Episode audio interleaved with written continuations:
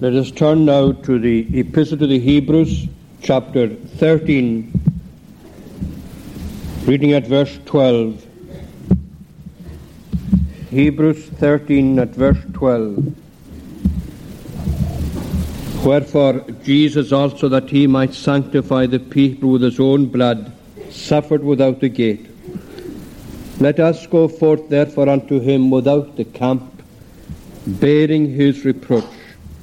For here have we no continuing city, but we seek one to come.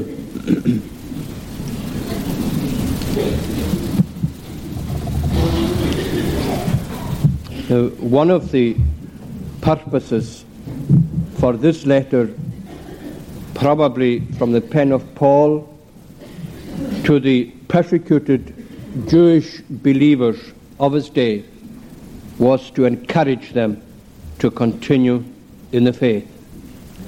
They were to persevere, or as this letter puts it on more than one occasion, hold fast. And uh, the one of the reasons that he gives, one of the encouragements he gives to them is to present to them right throughout this epistle the fact that Christ, who is at the heart of the Christian system, at the heart of Christianity, that Christ is a better priest, a better prophet, a better king, that he has offered a better sacrifice, that we are heirs through faith in him of better promises, and that there is held out for us the prospect of a better eternity.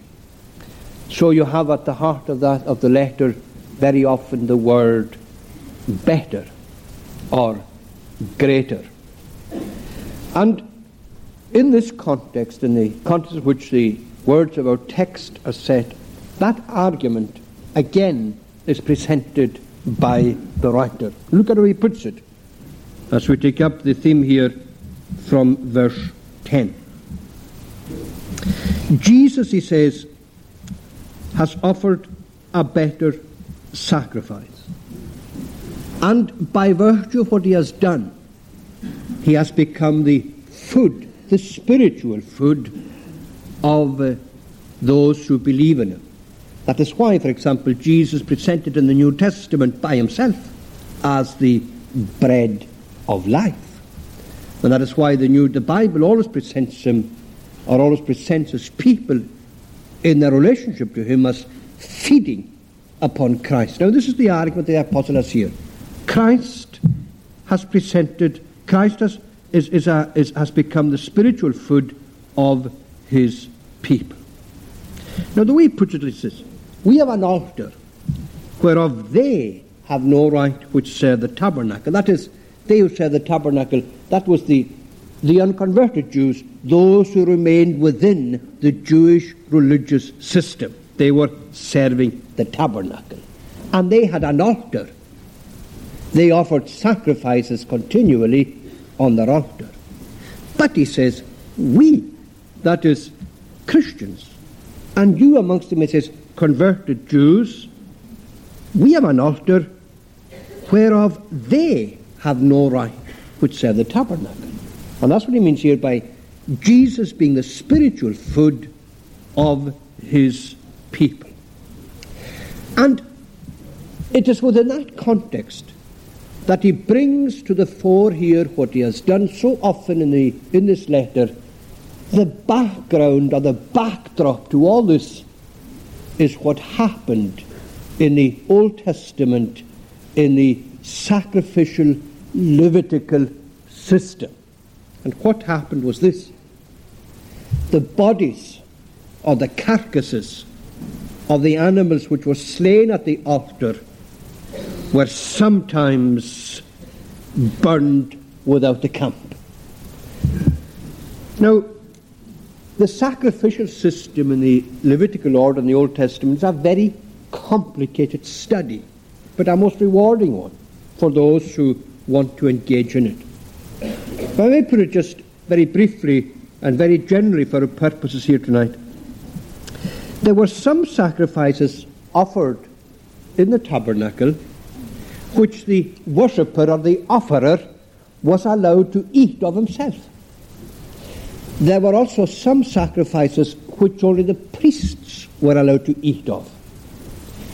But there was a class of sacrifices known as the sin offering or the burnt offering, offered on the Day of Atonement, which neither offerer nor priest were allowed to eat of.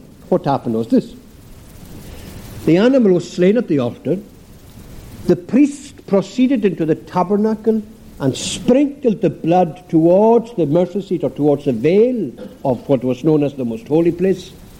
And then a fit person carried the carcass out and away from the precincts of the tabernacle, away from the camp altogether, and was burnt wholly away from the precincts of the tabernacle. And that's what we have here in verse 11. The bodies or the carcasses of those animals whose blood is brought into the tabernacle, the holy place, by the high priest for sin, their carcasses are burned without the camp. Wherefore, Jesus also, that he might sanctify the people with his own blood, suffered without the gate.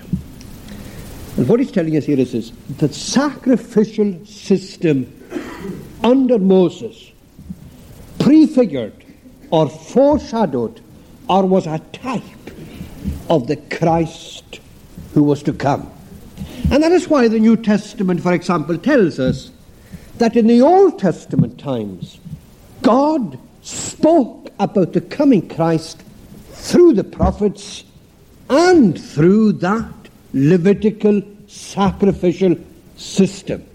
The Old Testament, in other words, was constantly pointing forward to the coming Lord and Saviour Jesus Christ. And that is why the types or the sacrifices are a most rewarding study, because they are full of Jesus. They are pointing forward to his coming. And so, as he speaks of the sacrifice of the Old Testament, that inevitably opens the door for him to speak about the suffering of Jesus Christ.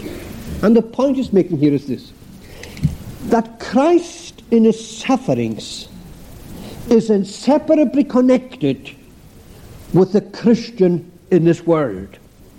Or put it another way if we are to be Christians, we are to be companions of Jesus Christ. We are to be with Jesus Christ. We are to go to Jesus Christ. We are to be where Christ Himself is, and that is what He says here. Seeing, He said, in accordance with a type that foreshadowed Him, seeing He had to suffer out with the gate, we too are to go to where He is. We are to go to Him out with the camp.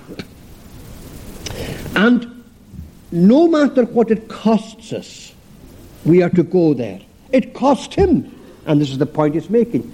And now you'll see that there is an overlapping of this sermon or of this theme with the theme that you heard here this morning.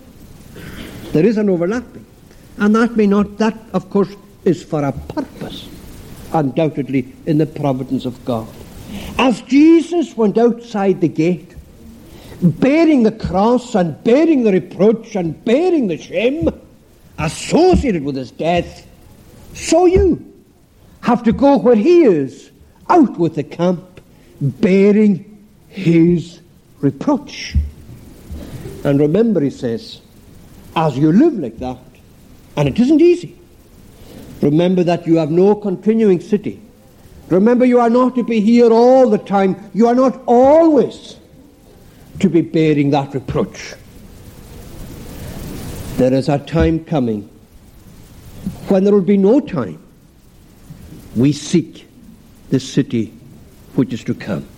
We suffer for him here, as the Epistle of the Romans so clearly puts it, and there are many other passages in the New Testament. We suffer for him here. But we remember as we suffer that there's a day coming when sufferings will be no more. Now, that, I take it, is the picture that the apostle brings before us in these verses.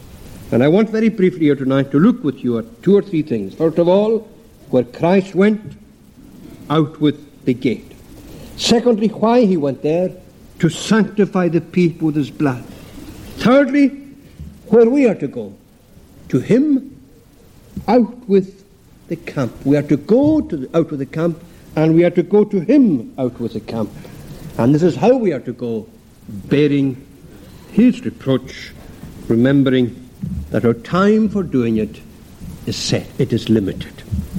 Let us look then, first of all, at where Christ went. Christ suffered without the gate.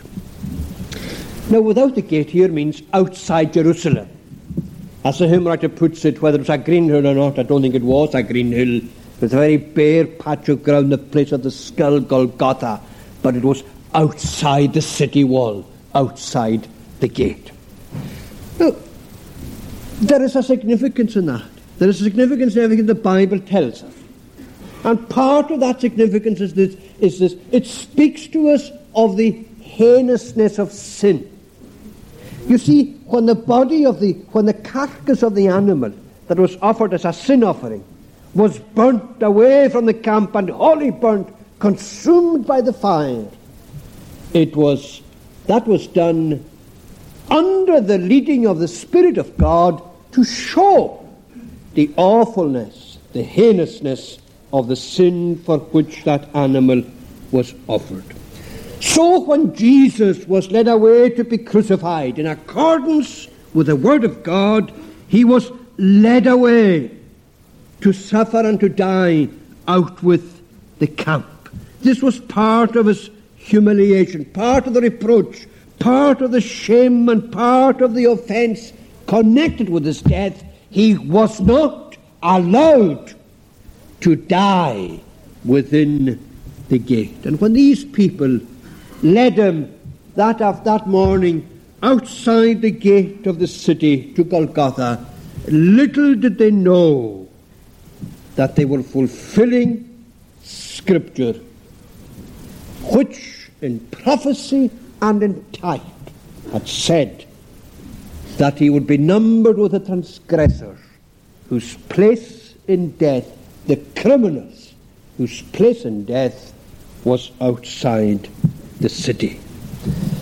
And it shows us something else, not just, first of all, the heinousness of sin, but also this, secondly, that these people who crucified him outside Jerusalem had no time for Jesus, either in his life or in his death. He came into their midst and they didn't want him. We don't want this man to be king over us. He came unto his own, and his own received him not. They despised him and they rejected him. They didn't want his healing ministry. They didn't want his power exercised in their midst at all. They had no time for Jesus, so he died outside the gate. And outside the gate was the place which was always associated with the idea of forsakenness in death. These criminals, for example, the two thieves who were crucified with him, were crucified there because society had forsaken them. Society had abandoned them because of what they were. They were alienated from society. They were condemned by society. And they were alone outcasts from society. Damned by society. And they were dying in that condition, unwanted and alone and forsaken. So was Jesus. But not because he was a criminal. He was numbered with the transgressor. But he was dying like that because he was bearing our sins. He had to die there because sin is ugly in its nature and in its effects. There is shame and guilt associated with sin. He was there because he was bearing our sins. He was alone. As the Spirit tells us in the Spirit of prophecy, I, um, I was, uh, I trod the wine press alone, and of this host of people there was no one with me. I looked on my right hand and viewed, but none to know me were. I cried to thee, O God, I said, Thou art my refuge alone. And when he cried, there was silence from heaven. My God, my God, why hast thou forsaken me? He was alone in his death. He was forsaken by friend and foe in his death. They all forsook him and fled. He was condemned in his death. He was alienated in his death. And he was an outcast in his death. That is where Jesus died, outside the gate. Why? Well, this verse tells us to sanctify the people with his blood. Now, the word blood here, as it does always does in the New Testament, means just Jesus and the work that he did. Jesus in his obedience unto death, even the death of the cross. And Jesus came into this life, took our nature, took our sins, and died our death so that we might be sanctified. Now, of course, again, the Old Testament types signified this. When the animal was slain, the blood was, was, was, was taken in a vessel by the, um, by the priest. He went into the most holy place and he sprinkled the blood towards the most holy place, towards the mercy seat. That signified that sin, our sin, that our sin had to be dealt with Godward. You see, my friend, it is not against society that you sin. It is against God that you sin. The psalmist puts it better than anyone can put it in Psalm 51 Against thee, thee only have I sinned. The sin that you commit against God affects and influences society. Of course it does. But in the first place, remember this it is sin against God. And therefore, sin is to be dealt with Godward. And that is why we say that the atoning work of Christ is essentially Godward. And that's what was signified by the blood being sprinkled towards the veil and the mercy seat. Sin has to be dealt with in its Godward direction. And so Jesus suffered and died to sanctify his people. Now, the word sanctify means to forgive our sins, to cleanse us from our sins, and as forgiven, cleansed sinners, to separate us to God. That thought is right at the heart of the word sanctifying. A people who are set apart through the forgiveness of Christ and the cleansing influence and efficacy of his blood set apart to the service of God. That's why Jesus died, that he may have a people set apart, separated by his blood for himself and to himself. Now that is of paramount importance if you are to understand what this passage means. Jesus died to bring us to God. Jesus died to separate us to himself, to sanctify us through his blood. And as someone has put it, it is the fact that Christ has sanctified his people. That is what calls them to go out with the camp.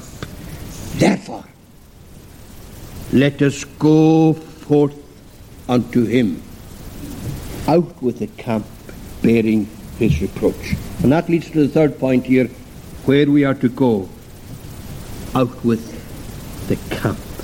Now, the camp and the gate are synonymous terms. Jesus suffered out with the gate or the walls or the boundary of Jerusalem.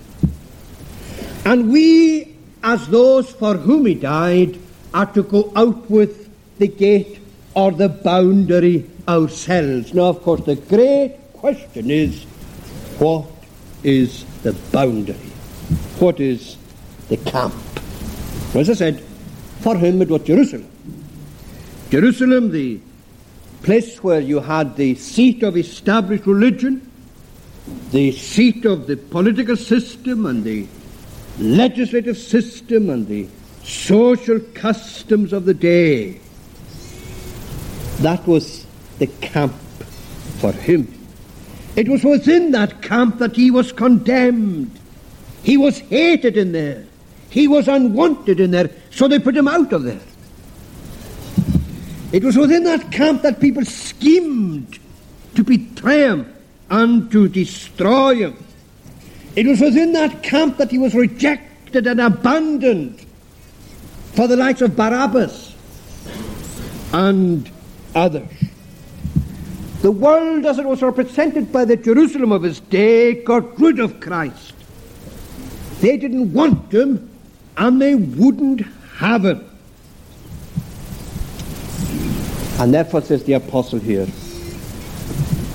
that is what this world is going to mean to us as well. And that is what is going out is going to mean to us. What it meant to him. What it meant to him. He was put into the place by them where he was alone, where he was forsaken, where he was an outcast, out of which he cried to God for help, in which he discovered, and I use the word advisedly, in inverted commas, or in which rather there was revealed to us in his death the ugliness and the shame and the guilt of sin. That crucified Saviour, said someone, is never found within the camp. He is found outside the camp.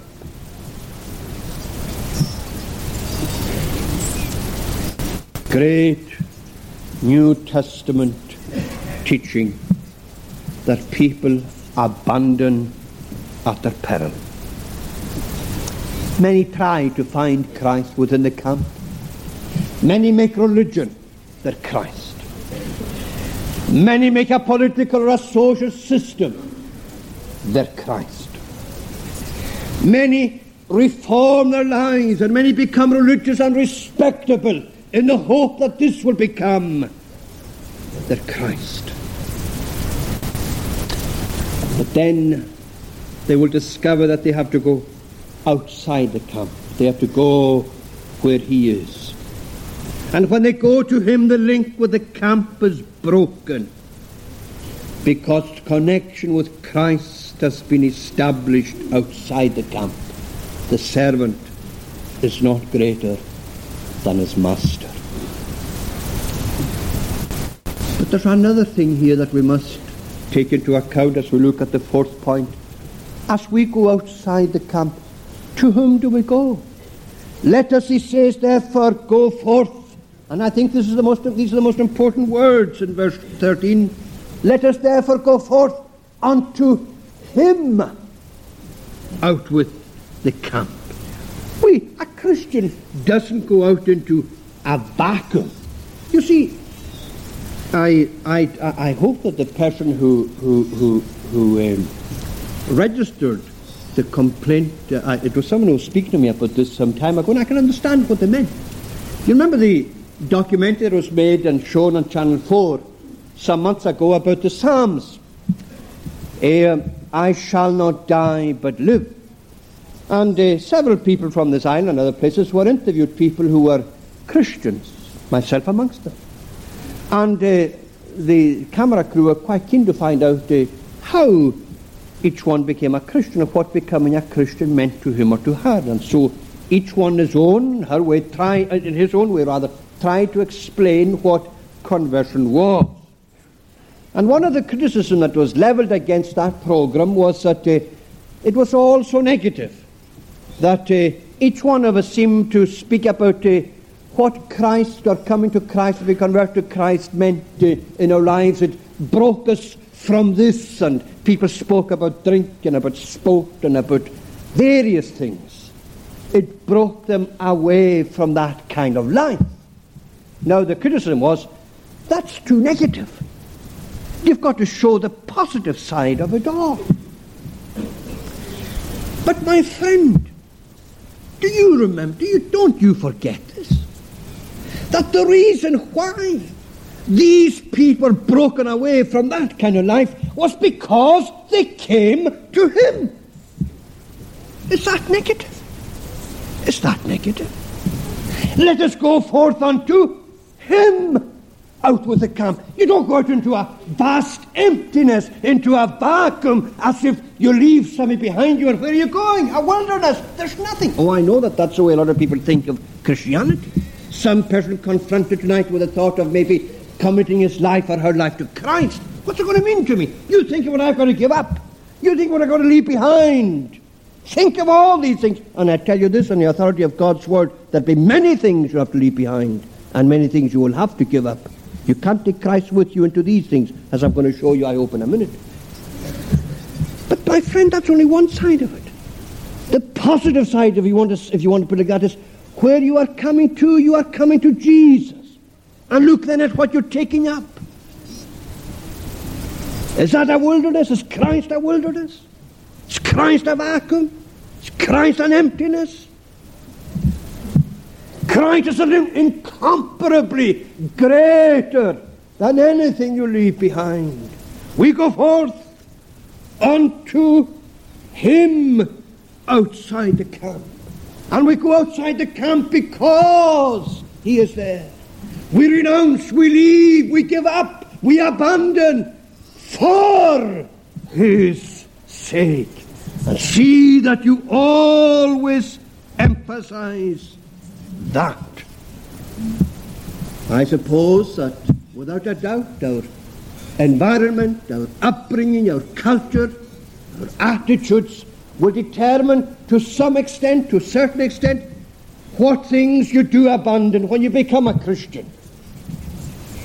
Having said that, I can't get away from the New Testament picture, to my mind clearly presented, that becoming a Christian involves renunciation, involves abandonment, involves leaving and coming to Jesus Christ for the sake. And sin becomes to the convert what it was to Jesus a curse.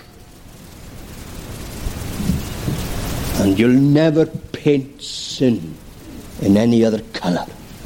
It will always be My friend, Jesus doesn't make it easier or more comfortable for the convert to live in sin.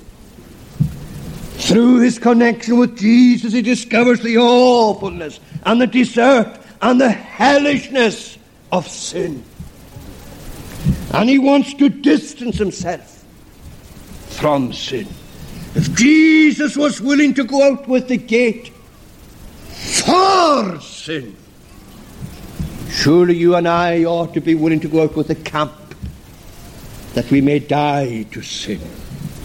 The sin that he bore took him outside the gate. And the sin that you will of necessity have to shun will take you outside the camp.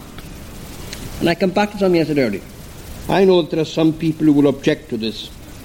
And who will say, surely the most effective witness I can have as a Christian is to stay inside the camp.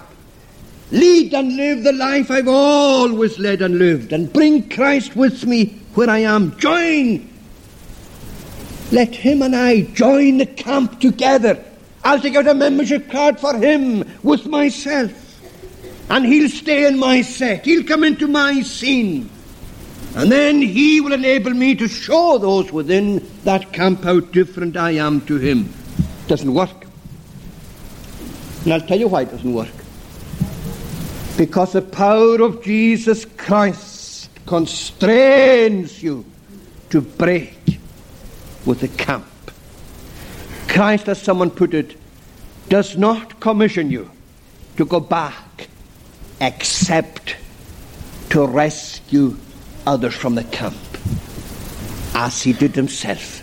He was with them to rescue them from it. And this is what that man went on to say the power for effective service within the camp comes from going to Christ outside the camp.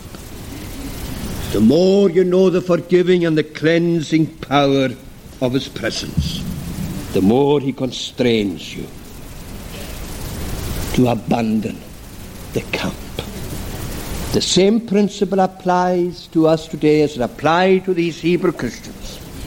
Whatever is opposed to Christ, whatever and whoever has no room for Christ, whoever or whatever can do without Christ, we leave, we renounce, we bid goodbye, even if it means that we stand alone. Because the Christ of the Bible is the one who suffered and who died for sin, and who, who was risen again, who was raised again to deliver us from sin.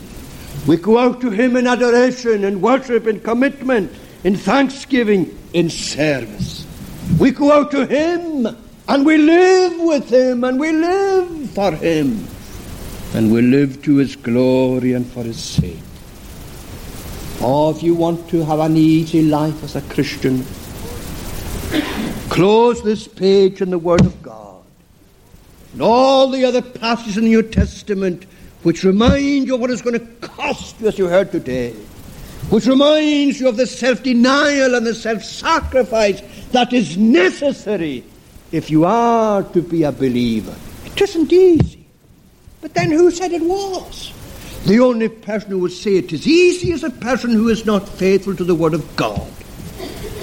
But we abide by the teaching of this Word and we go out to Him, out with the camp. How do I go? Bearing his reproach. As we sang here tonight, Psalm 69, also Psalm 22, he bore reproach for us. And we will have to bear reproach for him. What does it mean to bear the reproach of Christ? What reproach did he bear? What shame did he have to bear? Well, this shame the New Testament tells us. They miscalled. They told lies about him. They said he was a wine bibber. He wasn't. They said he was a glutton. He wasn't. They said he had a devil. He didn't. They said he was a devil. He wasn't. They said he deceived people. He never did. They said he blasphemed. But he didn't. And they said all these things about him because of what he was. And this is the reproach that Christians to bear as well. The things that people say and the things that people do just because you are what you are. The world's attitude to Jesus will never change. The world's attitude to the church will never change. It will never change the church. The world will never love the Christian. May respect him, but never love him. Look at what chapter 11 tells us about Moses this great man of God. He left Egypt. He refused to be known as a son of Pharaoh's daughter. He esteemed, he chose to suffer affliction with the people of God because he counted, he esteemed the reproach of Christ greater riches than the treasure of Egypt. The shame of having to give up, having to leave, having to come out and having to separate himself from the camp was nothing to him compared with what he was getting as a result. So it is with the Christian he goes to Christ, bearing his reproach, the scorn, being made fun of. When he arrives at certain circles, people elbow one another. See you come in. When he walks in amongst circus, people will tell blue jokes because he's a Christian. They're going to make life rough, tough, difficult, almost impossible for him. Same with Jesus. Exactly the same. Eh? They threw the same in his face, in his life, and even in his death. To the very end of his life in this world, they cast scorn and reproach in his teeth. Well, the believer's got to go through the bitterness and the pain and the anguish of becoming a leper and becoming an outcast for the sake of Jesus Christ. Experiencing the awful loneliness of it all. Having to give up so much perhaps in the way of honour and advantage and prestige, and of course, what I'm afraid a lot of young Christians today are not prepared to give up a lot of pleasure, so called, for the sake of Christ. I think myself that there were some people maybe 20 years ago who sowed seeds in the hearts of young people throughout Christendom in the way of Christian liber- liberty who are ruining the day that they ever open their mouth on that theme. They are today reaping what they have sown. The more the church separates herself for Christ and in his interests, the more effective the church's witness will be. I have never ever been convinced of the argument by the argument that a Christian a Christian's witness is more effective the more he adapts himself to the lifestyle of the camp. I have never ever been convinced by that argument because I've known through the years that the most effective witness of all is the one which is made by the person who is different. And what makes him different is that he goes out to Christ in faith, in commitment, in service to where he is. And the reproach of being different there is terribly difficult to bear, to be identified with him. We must be prepared to bear our heads to reproach as he bore his head. As I said earlier, the servant is not greater than his master. But there's one other thing here finally. For here he says, We have no continuing city, but we seek one to come. And I think this is what you have right throughout the New Testament again, the two things contrasted the time of suffering, the time of trouble, the time when you have to, to up the problems of being one of Christ's on the one hand and the time when you will have a blessed release and deliverance from all that you are passing through as a Christian. This period of enduring reproach will not always continue. There's an end to it. The same argument Paul had in Romans. Our light affliction, which is but for a moment, for a moment, worketh for us a far more exceeding and eternal weight of glory. The psalmist said again in Psalm 34, the troubles that afflict the just in number many be, but yet at length out of them all the Lord doth set him free. In this life, or as Jesus said to the disciples, in this world ye shall have tribulations, but be of good cheer, be of good comfort. There is one to come when there'll be no trouble, no afflictions, no shame, no reproach, no scorn no cross to bear. When the servants shall see him as he is, where they shall be with him where he is. Is it not worth, my friends, suffering affliction for the sake of Christ for a little time? Is that not worth it? Knowing that an endless eternity of blessedness stretches ahead of you. Here we have no continuing city. He doesn't leave it like that. And I just mention these words in closing. By him, therefore, let us offer the sacrifice of praise to God continually. That is the fruit of our lips, giving thanks to his name. But to do good and to communicate, forget not. For with such sacrifice God is well pleased. A negative life? Ah, perish the thought. Here you have them. Offering praise to God, thanking Him for His goodness and separating them by His grace and living a life of goodness in this world, communicating and doing good, being what they ought to be in the name of Christ and for the sake of Christ as they serve Christ in the camp. But they serve Him in the camp, remember I said earlier, only as they go out by faith and commitment to Him who suffered for them out with the camp. You know, there's a very easy question that this passage leaves you and I with tonight. It's as simple as this What are you prepared to sacrifice in the interests of a life of commitment to Jesus Christ? That's the question.